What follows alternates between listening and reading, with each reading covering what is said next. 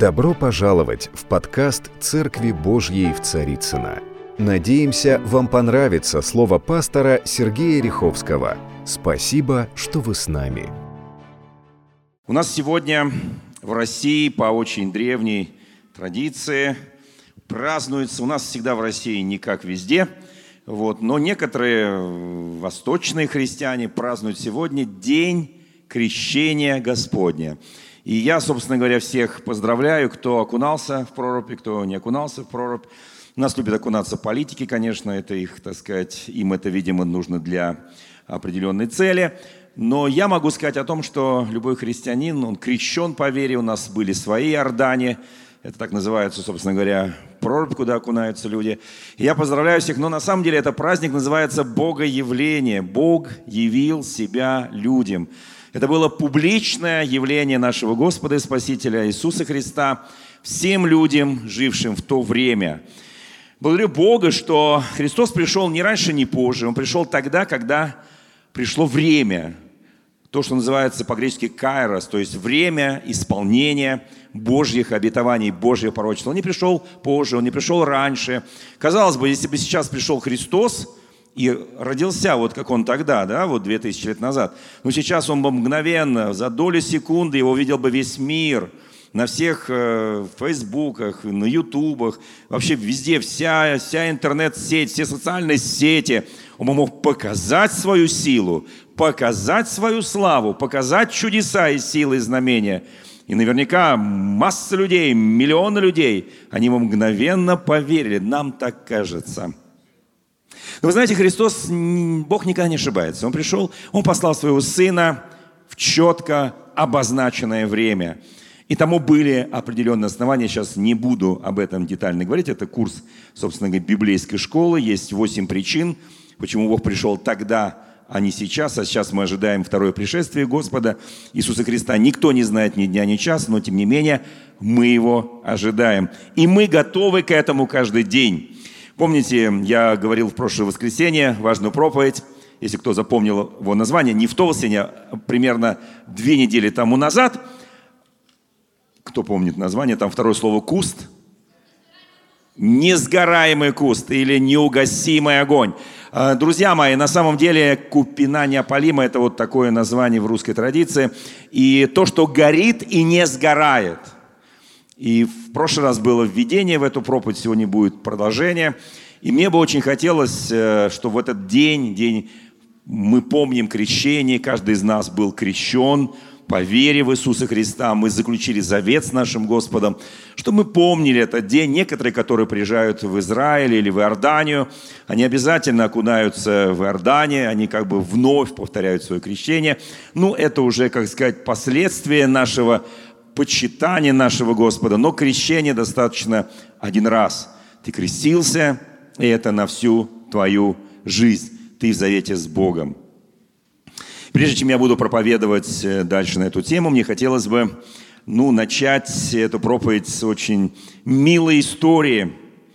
А, некоторое время тому назад в одном небольшом западном городочке некий бизнесмен решил открыть кабак – Беда в том, что он купил это здание под кабак рядом со зданием церкви на этой же улице.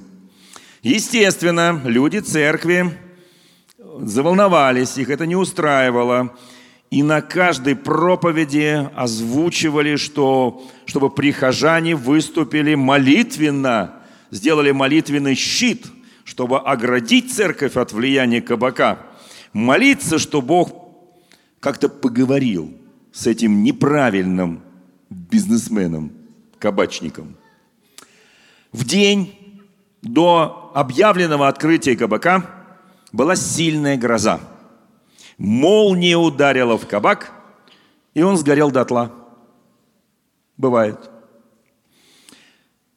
Люди церкви обрадовались, а хозяин кабака подал в суд на них с требованием возместить ущерб – те, естественно, отрицали, что они не поджигали кабак, а поджег, молния подожгла, Божий огонь с небес. Судья, выслушав обе стороны, вынес предварительное решение. Он говорит, я пока не знаю, какой вердикт вынести окончательно, но из материалов дела следует следующее, что какой-то владелец кабака верит в силу молитвы, а все церковное руководство почему-то нет, отрицает – какой чудный вердикт, правда, друзья мои? Да, я вспоминаю одну библейскую историю, которая описана в Деяниях апостола, когда апостол Петр сидел в узилище, в тюрьме, и вся церковь прилежно молилась Господу, и ангел чудесным образом вывел апостола Петра, и он приходит к тому месту, где молятся люди, и стучится в ворота, а те, помните, служанку послали, она вышла, посмотрела и кричит всем, Петр стоит у ворот, стучит, тебе говорит, ты сумасшедшая. Он не может стоять у ворот, он в, в узилище находится. Вы знаете, друзья мои, и вот так вот э, молимся, молимся, молимся, молимся, а веры-то порой не хватает. Вот эта история, она очень красноречиво говорит о том, как можно домолиться. Вы знаете, я очень хочу, чтобы мы качали веру нашу, нашего Господа. Эм, уверен, что Тема Рождества очень важная. Ну, наверное, есть причины, почему она важная. Э, пару важных моментов от э, этого праздника Богоявления. Помните, в Евангелии от Матфея в 3 главе, там написано 15 стихом, когда Иоанн Креститель, который, вот, вот он неугасаемый куст, горящий постоянно куст. Он до последней мгновенной своей жизни, он горел в правде Божией, в законе Божьем, он благовествовал, он обличал, он проповедовал, он не умолкал, ну, за что, собственно говоря, был и казнен, да. Но вот это пример горения. Господь Иисус Христос такой же пример. И когда Он пришел креститься, примерно ему было написано 30 лет, туда, на Иордан, где Иоанн крестил, Иоанн говорит, идущий за мною сильнее меня, я крещу вас водой, а Он будет крестить вас Духом Святым и огнем. Вы знаете, и Он говорит, что Ему должно расти, а мне умоляться. Позже Иисус Христос скажет, что из рожденных женами на земле никто не восставал подобный Иоанну Крестителю. На самом деле он был предтеча нашего Господа Иисуса Христа. Вот что о нем говорил Иоанн, когда Иисус Христос входил в воду, что он агнец Божий, который берет на себя грех мира. Он говорит, что он идет за мной. И он встал впереди меня, потому что он был прежде меня – я недостоин, наклонившись, развязать ремень его обуви. Вот такое удивительное смирение. И дальше он говорит, я не знал его, но для того и пришел в этот мир крестить в воде, чтобы он явил себя Израилю и миру такое глубочайшее смирение. Знаете, Иисус Христос сказал Иоанну Крестителю, когда тот воспротивился и сказал, мне должно креститься от тебя, он ему сказал, мы должны исполнить всякую Божью правду. Итак, смотрите, есть то, что называется Божья правда. Это очень серьезно. Мы говорим на эту тему, эта проповедь очень важна, потому что мы вспоминаем то событие, которое когда-то было, когда Моисей пришел горящему кусту, и Господь, оттуда Божий голос из этого куста горящего, сними обувь, или, ибо место, на котором ты стоишь, оно святое. На этой обуви есть вот 80 лет пути. 40 лет принца египетского, 40 лет скитальца, которого преследовали э, посланники фараона. И он 40 лет жил спокойно, создал семью, родил детей. Вы знаете, но в 80-летнем возрасте он получил призыв от Господа. Я скажу так, Бог все эти 80 лет видел горение сердца этого человека. Ничто не могло его успокоить. Потому что он знал, что он рожден не просто так. Мы не знаем имена его родителей. Мы знаем о том, что как он был спасен чудесным образом, как его не убили павиальные бабки, они, наоборот, спасли его по указу фараона, должны были убить. Он знал эту историю. Просто так в этом мире ничего не происходит. Вы знаете, каждый из нас спасен. Кто-то хотел убить нас, дьявол хотел убить нас. Каждый из нас, не зная Христа, не зная спасения, был приговорен к смерти фактически и шел на пути смерти – но явилась благодать спасающая в лице Иисуса Христа. И мы чудесным образом были взяты из этого болота тенистого, как говорит Священное Писание. Я очень благодарен нашему Господу за Его спасение.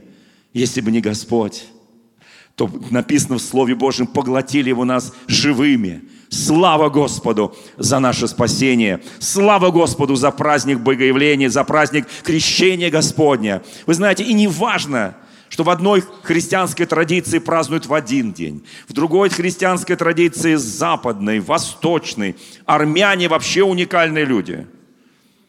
Древнейшее христианское государство, 300, 301 год нашей эры – Царь принимает христианство после чудесного исцеления и объявляет, что это государственная религия Армении. Есть у нас армяне? Есть у нас армяне, слава Богу, за армян. Но они уникальны не только в том, что они в другой день празднуют. Они уникальны, что они, уникальны, что они празднуют Рождество. Кто знает? И крещение в один день.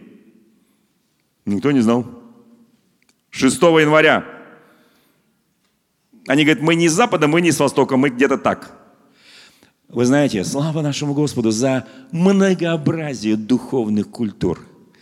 Потому что это же прекрасно, когда по земле несется весть рождении Христа, о крещении Христа, Богоявлении. Это же удивительные вещи.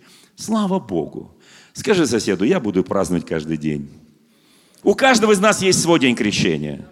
Это наша, наш Иордан. Это наш завет с Господом. И это великое благо для каждого из нас. Помните этот день. Это как бы второй день вашего рождения, фактически, да? Итак, друзья мои, мне очень нравится, когда мы вспоминаем об этом празднике, будем помнить, что и тот, кто крестил, и кого крестил, это были люди, в которых горел неугасимый огонь Духа Божьего. Это удивительный пример для каждого из нас. Спроси соседу, как у тебя с огнем? Вы знаете, что интересно вот в этой неопалимой купине, в этом кусте, который горел. Интересно, он не сгорал. Многие говорят, я боюсь гореть, я буду гореть для Христа, я сгорю, и будут эти головешки обгорелые. Так я вот... Нет, друзья мои, Божий огонь, он не сжигает. Он не опаляет тебя. Собственно говоря, это название. Он делает тебя чистым. Он делает тебя близким с Богом. Он делает тебя дерзновенным, ревностным. Вот что делает этот огонь. Вокруг тебя распространяется тепло Божьего Царства, культуры Божьего Царства. Вокруг тебя люди спасаются. Вот что делает этот огонь. Ты не сгоришь. Вот, это вот, вот этот куст он не сгорел. Может быть, он даже и сейчас существует, я не знаю. Но он не сгорел, потому что Божий огонь, он дает очень много благодати, но он не сжигает. Не бойся Божьего огня. Вот мы сегодня говорили про домашние группы, там, что мы вот как семья. Слава Богу, это правда. И знаете, много говорят, вот надо вот у себя учеников иметь. Да, нужно, нужно и можно. У Иисуса Христа было 12 учеников, но было трое, которых он выделял. И, возможно, был один, который был очень любим я прошу каждого человека в течение этого года, я говорил 29-го видения на этот год, вы знаете, я был сам немножко, не ожидал такого, почти 100 тысяч просмотров на сайте нашей церкви. То, что мы назвали видением на 20 год, пророческим видением. И я почувствовал, какая жажда у людей, какая потребность в божественном откровении. Первое слово, которое было сказано там, что нас ожидают перемены – и 15 января они не заставили себя ждать. Аномально теплая погода в России распустила правительство. Аномально теплая погода. Ну, оставим эту тему. Но перемены будут везде. Не только в политике, не только в экономике, не только в общественно-социальном устройстве, не только во всем, в духовной жизни. Сегодня у церкви есть то, чего нет в мире – меня мало, честно говоря, волнует, что там есть, что там нет, потому что каждое столетие характеризуется своими особенностями экономики, политики и так далее.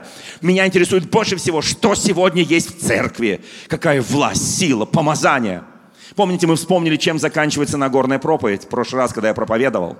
Она заканчивается неутешительными вещами, когда придут люди, которых как бы Господь не почтил, и они скажут, не, Господи, Господи, не Твоим ли имени мы бесов изгоняли, мы чудеса творили, что там еще? Мы пророчествовали Твоим именем, А ты нам говоришь, я никогда не знал вас. Блаженно не слушающие слово, но исполняющие волю Отца Небесного. И Он сказал им, отойдите от меня все делающие, не просто думающие сделать, а делающие беззаконие. Вы знаете, когда у тебя есть хотя бы один ученик, хотя бы два ученика, у тебя уже есть некоторые ограничители твоего беззакония. Кто скажет аминь? Как приятно. У кого есть ученики? Поднимите руку, у кого есть ученики. Ну, хотя бы один, хотя бы два.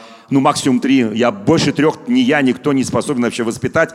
Даже у Христа один из двенадцати предал, другой отрекся.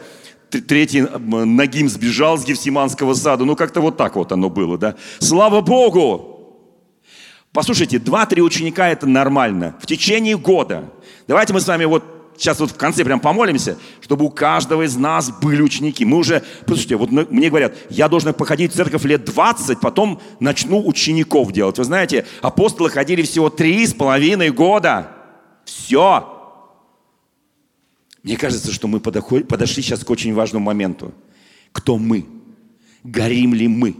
Или тлеем просто, знаете, как вот вот фитилетчик, у которого не даст. Помните 10 дев, про, э, притчу Иисуса Христа о мудрых и неразумных – Мудрые что сделали? Поправили светим, потому что там было насыщено масло. Это, это молитва, чтение слова, это церковная жизнь, это духовная жизнь, это тайная комната. Это много чего, что составляет вот это масло, это Дух Святой, это движение в дарах Святого Духа. Я не за то, что вот тут скажет, о, что нам пророчествовать, бесов гонять, там, что там чудеса творить, ведь Иисус скажет, не знал вас. Да нет, не поэтому а потому что делали беззаконие, потому что они исполняли волю Божью. И сегодняшняя церковь у нас в России – это церковь жаждущая, ищущая. Бог святой, и мы святы в Его святости. Он праведен, и мы праведны в Его праведности. Послушайте, написано, Павел говорит, подражайте мне, как я подражаю Христу. Это сегодня брошен вызов всем нам. Кто принимает? Скажи, я принимаю вызов, я принимаю вызов. У меня, скажи, к концу года будет, ну, по крайней мере, один ученик – но это не твой муж, не твоя жена. Не мучай мужа и жену. Найди нормального ученика. Потому что муж и жена – это одно целое. Ну, у меня жена ученик. Какая он твой ученик? Это твоя плоть, это одно и то же. Всего слышали, да? Вот дети могут быть учениками, родители тоже, а муж, жену нет. Кто скажет аминь? Откровение, да, такое? Знаете, Иосиф Бродский, Нобелевский рулят, лауреат, советский, русский, еврейский поэт. Кто когда-нибудь читал Иосифа Бродского? Понятно? Вот что он сказал, стихотворно. У него сложные стихи, сложные такие вот составленные стихи. «Мир спасти уже не удастся». Он сказал, не удастся. Где-то я с ним согласен. А вот отдельного человека можно еще спасти. Давайте будем искать отдельных людей. Потому что, знаете, мне нравится то, что говорила мать Тереза. Она говорит, если ты говоришь, что любишь всех, весь мир, то ты не любишь никого. Полюби хотя бы одного отдельно взятого человека. Кто любит отдельно взятого человека? Есть такие? Поднимите руки. Не поняла, что половина зала вообще никого, что ли, не любит? У нас такая духовная физкультура сегодня, да. Вы знаете, эм, давайте посмотрим, как работает Господь с теми людьми, у которых что-то горит. Ну, не, не что-то, а конкретно. Горит внутри огонь Божий. Когда огонь горит, с тобой невозможно. Вот знаете, что мне нравится в Господе, я об этом не так давно проповедовал. Когда Бог что-то начинает, Он заканчивает. Бог никогда ничего не начинает, если это невозможно закончить. Мы часто начинаем то, что мы никогда вряд ли не закончим. Да? Но Бог нас учит. Итак, смотрите, кто помнит эту удивительную историю в книге «Есфирь»? Уже Аман становится вторым человеком после царя Артасекса, да? Кто помнит эту историю? Хорошая история.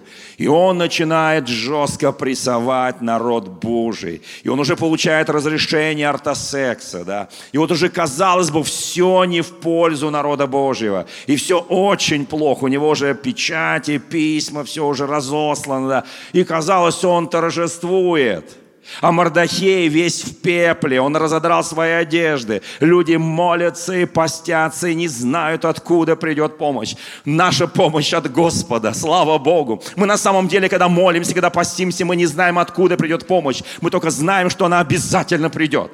И вы знаете, в ту ночь, в которой, казалось бы, решался главный вопрос, на следующий день Аман должен был уговорить Артасекса, и поверьте, он бы согласился повесить Мардахея. И там уже и дерево было готово, все было готово. Но в ту ночь Бог отнимает у царя Артасекса сон.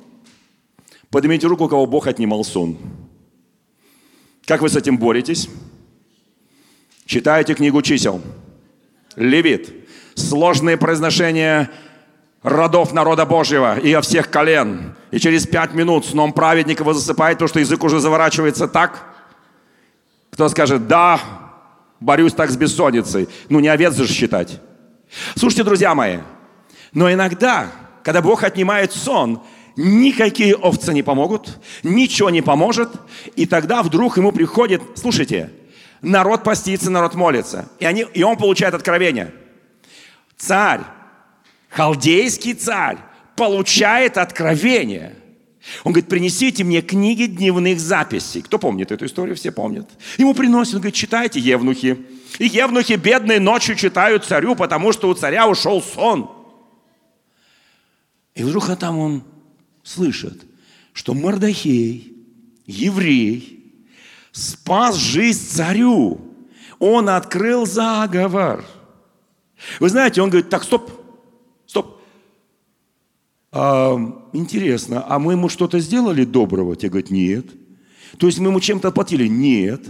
То есть жизнь царя – это же драгоценность. И он говорит, кто там во дворе? А там, говорит, Аман на приеме сидит, позовите его. И что сделать для того человека, который спас жизнь царю? Он говорит, его посадить, там, провести лучшие одежды, провозглашать, там богатством осыпать. Так будет делать э, царь с тем человеком, который спасет жизнь царю. Он говорит, Аман, иди сделай Мардахею. Хорошая история. Кто хотел бы, чтобы Бог у нашего президента отнял сон, и он бы стал думать о народе Божьем? О церкви, о христианах. Кто бы хотел? У какого-нибудь министра Бог бы отнял сон, у премьер-министра отнял Бог сон, у начальника ЖЭКа, который тебя непомерными тарифами, у твоего начальника на работе отнял сон, и он бы начал думать, что же я гноблю этого бедного человечка, что же я лишаю его премии, зарплаты и так далее. Кому хочется так? Всем. Но есть одна особенность. Перед этим должен спасти жизнь царя. Я радуюсь, что наши имена записаны на небесах. Кто еще радуется? Аминь, слава Богу. Но если неплохо, чтобы они еще были записаны в книге дел. Добрых дел, которые мы делаем по вере для нашего народа, для нашего... Вот знаете, вот, вот царь бы никогда бы это не прочитал, если бы там не было записано. А там записано потому, что Мардахей спас жизнь царя. Мы хотим, чтобы нам защитили, помогли, сделали. Слушай, а что мы такое сделали? Где записано? В какой книге записано? Это очень важный момент, друзья мои. Давайте вспомним еще одну историю. Авраам уже чувствует скоро приближение смерти, а его бедный сын Исаак, который уже взрослый, который уже вот там скорбит там о маме. Вот. Он должен жениться, а сам не может жениться. Когда мужику 40, уже невозможно жениться самому. Кто знает об этом? Кто понимает, о чем я говорю? Надо как-то помочь. Ну, в общем, он посылает раба на родину, там он находит, и он, раб приходит там на 10 верблюдах, длинный переход, и он приходит до колодца, он говорит, Господи, знамение хочу от Тебя. Та девушка, которую я попрошу, чтобы она мне дала воды напиться после длительного перехода через пустыню, она не только даст мне воды, она еще напоит моих верблюдов. Все помним эту историю? Как звали девушку? Кто помнит, как звали девушку? Ну, кто наши, вы же с Израилем работаете. Ребека, Ребека, да? Правильно, так ее звали. Ну, по-еврейски немножко по-другому, но неважно. Послушайте, и она спускается, как всегда. Я не знаю, у нее ёкало в это утро сердце, не ёкало в это утро сердце. Понимаете, она просто спускается, как всегда, за водой. Потому что она послушная дочь, она, она любит своих родителей. Послушайте, она, она, она настоящая, она ничего не придумывает. Она такая, как она есть. Она естественная, в ней горит огонь, в ней горит огонь. Послушайте, она спускается вниз. Вы сейчас поймете, почему огонь-то горит. Почему у Мордахея горел огонь? И он, казалось бы, спас врага всего своего народа. С какого перепугу? Да убили бы его и все. Нет. Он знает законы Царства Божьего и Царства человеческого. Послушайте, и она набрала воды, смотрит, сидит, так сказать, человек, там десяток верблюдов, и она понимает, что это путник, странник, и вдруг он говорит, она уже уходит. Он говорит, вы могли бы мне дать испить воду из вашего кувшина? Она говорит, пей, господин мой. А он загадал, поставил знамение, что она не только напоит, но сама скажет, я, я хочу напоить твоих верблюдов. Поднимите руку, кто поил хотя бы одного верблюда. Нет никого из Средней Азии. В зоопарке. Или вы боялись к нему подойти, потому что у него есть такая защитная реакция. Послушайте, как вы думаете, сколько пьет обычный верблюд, который прошел несколько дней через пустыню? И первый колодец. Как вы думаете, сколько он пьет? Сто литров. Сто. Как вы думаете, сколько умещается воды в кувшин, который способна понести прекрасная, хрупкая девушка по имени Ребекка? Ну, пять, ну, шесть, ну, пять. Сколько нужно таскать воды, чтобы она что, не видела эти десять верблюдов? Она их видела. Она видела, что они изнемождены. Послушайте, когда в тебе горит огонь, и кто-то говорит тебе, пойдем со мной одно поприще вместе, то есть один путь, а ты говоришь, дорогой, я не только пойду с тобой один, я пройду с тобой два. Тебе говорят, а два никто не просил. Никто не просил, но у меня есть страсть, у меня есть желание, у меня есть ревность, дерзновение пройти с собой. Она говорит, сколько верблюдов? Это она сказала, я напою 10. Умножьте 100 на 10. Тонна. Я не знаю, сколько она там поила, сколько прошло времени, но поила, поила, поила. Может быть, Господь ее помиловал, они пили только половину, может быть, не знаю. Но это все равно 50 литров на одного. И когда они напились, вы знаете, что сам этот раб Аврааму по имени Елизер не помог ей ни разу. Бедная девушка ходит и выливает, ходит и выливает пойло, ходит и выливает, а он стоит и изумленно смотрит. Мужик, раб, ты что смотришь? Помоги. Нет. Я жду знамения от Бога. И когда выливает последний кувшин, он говорит, ва, он сразу там золото, помни, там серьги, там вот запястье, там все такое, и она бежит. Слушайте, да если наша современная девушка – пятилитровым кувшином напоит 10 верблюдов, она не то что добежит до дома с полным кувшином, мне кажется, она оттуда не отойдет. Она прибегает и говорит, у меня все говорит, там что-то такое пришло, там что-то. Они говорят, да откуда, Ревека? Она говорит, там что-то происходит. Потому что у нее, кто хочет выйти замуж, поднимите руки. Кто хочет жениться, поднимите. Кто готов на 10 верблюдов? На 10. Не в смысле владеть ими, а напоить их вначале.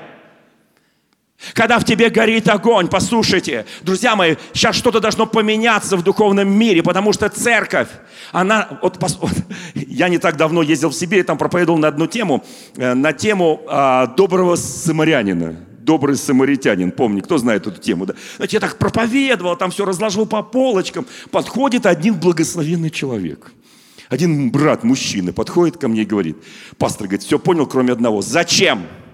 Этот мужик – ну, сибиряки, они такие прямые. Ими э, вот России будет по Ломоносову, так сказать, прирастать. Зачем этот мужик пошел один ночью?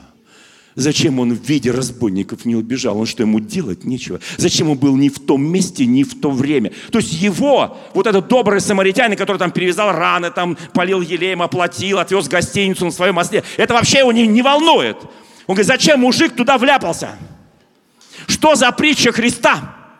Послушайте, сегодня полмира избито дьяволом, и мы начинаем копаться, разбираться, зачем ты там пошел, девочка, зачем ты пошла туда ночью, молодой человек, зачем ты это сделал, зачем, вот это зачем. Вместо того, чтобы ничего не спрашивая, сделать то, что говорит Христос, мы расследуем по всем падежам, что этот, как мужик вляпался, как эта женщина вляпалась. Послушайте, это вот, либо мы имеем откровение настоящее, где горит наше сердце, как те двое в Маус, не горело наше сердце, либо мы начинаем относиться к людям, чтобы их оттолкнуть от себя. Сам виноват, сама попала, сама вляпалась. Вот так мы часто ведем. Но это не наш метод. Это метод сатаны, но не метод Христа. Это не метод церкви. Очень хочу, чтобы вы понимали эти вещи – Послушайте, столько сегодня избитых в этом мире, столько, столько сегодня людей, которые лежат там. И, треб... и идет священник. Он не имеет права прикоснуться, он не знает, живое тело, не живое, видит много крови, голый, раздетый, обнаженный, с него сняли всю одежду. Он знает, если он прикоснется, он семь дней должен очищаться. Идет левит, он говорит, я на репетицию должен петь в храме Божьем. Слушай, какое пение, какое, какое... Послушай, вот, вот, вот то, ради чего ты должен ответить на главный вопрос. Кто твой ближний? На самом деле это серьезно. Бог сегодня меняет церковь. Сегодня для России пришло новое время. Поверьте, я уверен, что в наших сердцах будет неугасимый огонь. Этот огонь никто не сможет угасить. Да, у каждого есть своя боль, у каждого есть свои проблемы, у каждого есть вагон и маленькая тележка. Все верно. Но если я не начинаю делать дел, не исполняю волю Божью, то я становлюсь человеком, о котором написано в седьмой главе Евангелия от Матфея, в самом конце Нагорной проповеди. «Отойдите от меня, делающие беззаконие. Я никогда не знал вас». И не надо мне говорить «Господи, Господи». Послушайте, это особое время сейчас для церкви. Это особое. Знаете, мне нравится последняя глава книги Иова. Кто читал Иова? 40, кто дошел до 42 главы? Потому что когда 41 еще читаешь, думаешь, ну безнадега полная. Чем закончится все это? Не все дочитывают. А 42 начинается, когда Бог с ним заговорил.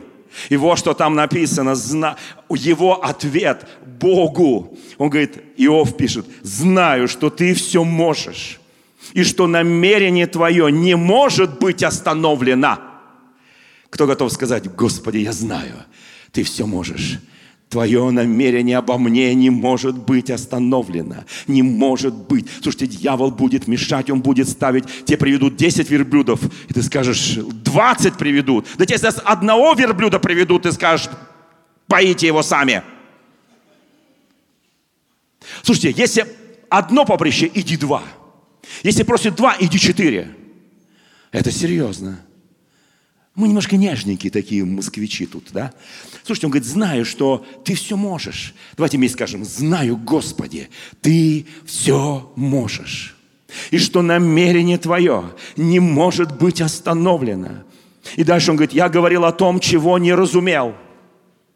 Вы знаете, мы много лет можем быть с Богом, но мы не всегда все разумеем. Он говорит, я говорил о том, чего не разумел, что не знал. Я слышал о тебе слухом уха, теперь же мои глаза видят тебя. Я вижу тебя сам, не глаза другого. Я тебя вижу. Поэтому я отрекаюсь и раскаиваюсь в прахе и пепле. И Господь заговорил с ним. И он сказал всем друзьям, он правее всех вас. Слушайте, давайте посмотрим, как он разговаривал с Богом в самом начале – Проклинаю свой день рождения. Проклинаю ночь, в которой он был зачат. Проклинаю свою жизнь. У него, у него все, все было отнято. Десять детей, стада, богатство, слава. Он покрыт проказой. Я говорю, теперь я знаю. Неужели для того, чтобы сказать это, нужно пройти через всю эту боль? Друзья мои, Христос за нас все прошел. Христос для нас все сделал. Он победитель. Никто не обещает легких путей, их не будет. Но исполнить волю Божию. Мы живем на этой земле не так много, как нам кажется. Основная наша жизнь будет в вечности. Здесь буквально несколько десятилетий, и все. Вы знаете, теперь я понимаю, когда был маленький, говорил, папа, я так хочу быстрее делать дела Божьи. Вы все сделали. Мой папа был трижды репрессирован за Христа. Вы все за нас сделали. Мама, вы все нам что-нибудь оставили. Она говорит, сыночек, папа говорит, на ваш век не просто хватит еще вашим детям, вашим внукам и до пришествия Христа. Потому что нива такая огромная, жатва такая огромная. Давайте посмотрим на себя глазами Бога. Мы часто смотрим на себя глазами простого человека. Посмотри на себя по-другому. Что есть воля Божья в твоей жизни? В следующее воскресенье я продолжу эту тему. Я буду касаться очень болезненных вещей, которые нам приходится проходить. Как побеждать? Как не просто побеждать, а как служить. Я просто знаю, а, знаете, я знаю одну тайну. Когда я начинаю служить другим, Бог решает мои проблемы. Как только я начинаю служить только себе, моих проблем становится очень много, а я их не способен решить. Когда я заболеваю, мне говорят, надо помолиться за больного, я говорю, за кого? Дайте телефон, прям, хоть я болею, я по, я по телефону помолюсь. Потому что я знаю, когда я помолюсь, я буду, у меня начнется исцеление. Послушайте, есть вещи, которые, вот, знаете, нам кажутся немножко странными. Нам Бог иногда кажется странный. Бог кого-то понабрал себе в апостол, я бы их никогда не взял. Бог не странный, это мы странно понимаем. Когда читаешь Священное Писание, начинаешь понимать. Знаете, у нас идея фикс спасти весь мир. Бог говорит, не надо спасать весь мир. Спаси хотя бы одного, двух, трех. За год достаточно. Кто готов подписаться под это дело? Ну, просто скажите, Бог, я буду спасать. Не, не, не надо там вот сейчас обещания, обеты. Просто скажи, Бог, дай мне эту силу, дерзновение, этот огонь, чтобы он не угасал. Знаете, чем закончилась история с Моисеем? Я хочу сегодняшнюю часть проповеди закончить этим. Моисей, Бог уговаривает Моисея, 3 глава, 4 глава исхода, уговаривает. Тогда Моисей, когда его уже фактически уговорили, ну, принципиально уговорили, уже и чудеса все были, и уже жезл ложил там, и уже рука покрылась проказой, потом стала. Мы же все, кто сейчас уже начал читать Библию в этом году еще раз? Слава Богу. И вы знаете, вот тогда происходит нечто – очень интересное. Бог уговорил Моисея, а Моисей был косноязычен, то есть заика. Я сейчас не буду спрашивать, поднимите руки, кто заика был. Я поднимаю руку. Шесть лет я не разговаривал. Я не мог сказать даже одного слова. Когда я говорил, над мной смеялись все. Так случилось, когда мой папа был в тюрьме на нас соседи, которые нас ненавидели, они спустили на меня огромного волкодава. Мне было шесть лет. И я замолчал на долгие шесть лет. Вы знаете, я знаю, что это такое. Я знаю, как себя чувствовал Моисей. И, может быть, Моисей поставил перед Господом некое, ну, я не знаю, знамение, что ли. Когда я буду не косноязычен, тогда я буду тебе служить. Потому что после того, что там в третьей, в четвертой главе Бог для него сделал, ну, не знаю, я бы согласился. Хотя понимаю, что не дотягиваю до Моисея. Знаете, что дальше происходит? Он говорит, Господи, есть одна проблемка. Я косноязычен, исцели меня. И тогда я буду этим Моисеем, вождем народа. Бог говорит, ни за что. Ты был косноязычен, и ты останешься косноязычен. Потому что я не хочу, Моисей. Я знаю, пройдут 40 лет над твоим телом будет сатана корпеть, чтобы забрать его. Я знаю все, что ты будешь делать. Но ты останешься заикой потому что моя сила совершается в немощи. И я никогда не допущу, чтобы хоть на одно мгновение ты сказал, мне ли для вас извлечь воду из скалы, и в тот день, когда ты скажешь, ты умрешь. Потому что ты просто, ты просто мой посланник. Ты мое дитя. Это я все делаю. И он умрет. Послушайте, он говорит, я не буду тебя исцелять. И ты будешь заикой. Устами твоими будет Аарон. И он возвращается домой, приходит к своей жене Сифоре. Кто знает, кто она, Сифора? Она еврейка? Да или нет? Ефиоплянка, как Пушкин Александр Сергеевич, из того же рода племени. Помните, за что его немножко, так сказать, обличали всякие там старейшины народа Божьего Израиля, что он взял себе жену и филиоплянку, но она была дочкой медиамского священника, который, вероятно, хорошо знал Всевышнего Господа Бога, единого Бога неба и земли. Послушайте, и он приходит и говорит, Сифора, все нормально, возвращаемся в Египет, меня Бог посылает. Знаете, удивительная жена. С ним 40 лет прожила, он никогда, это вот равносильно того, что сейчас я, мы с женой прожили 42 года с половиной. Если скажу, все, жена, меня Бог посылает вот туда. Он скажет, извини, дорогой, никогда за 40 лет подобного не было. Она скажет, у тебя все нормально, ты, может быть, уже состарился, все, там уже старческий маразм пришел, да? Вы знаете, друзья мои, и она говорит, да, любимый, мы пойдем. Дети, мы пойдем. И они идут. В ту ночь, когда они остановились на ночлег, на границе между Мудиамской землей и египетской, пришел Господь и хотел умертвить его. Знаете, что меня восхищает в моем Боге. Он будет тебя уговаривать, давать тебе дары, таланты, силу, власть. И вот ты, ты, ты потренируешься, ты там жезл бросишь, он превратится в змею, ты его поднимешь, ты руку засунешь, она будет прокаженной, потом высунешь.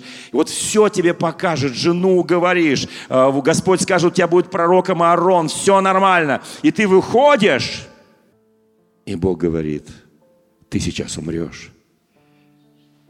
И он даже не сказал – за что?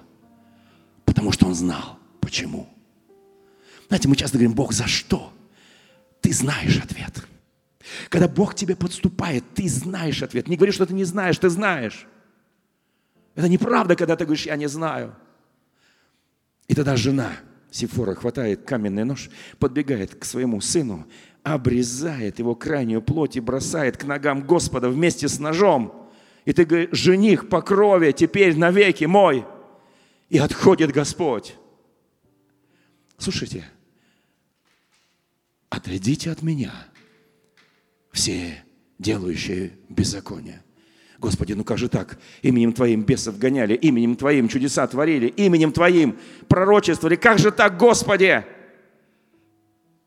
Мы коснемся этого в следующий раз, на этом я хочу закончить проповедь. Друзья мои, пусть Господь каждого из нас благословит. Кто готов гореть для Христа? Кто готов пророчествовать именем Иисуса, исполняя Его волю, изгонять бесов именем Иисуса, исполняя Его волю, совершать силы, знамения, чудеса, пророчества именем Иисуса Христа, но не делать беззаконие, исполнить волю Божью. Время пришло. Дорогие друзья, Спасибо, что были с нами. И до встречи на следующей неделе на подкасте «Церкви Божьей в Царицына.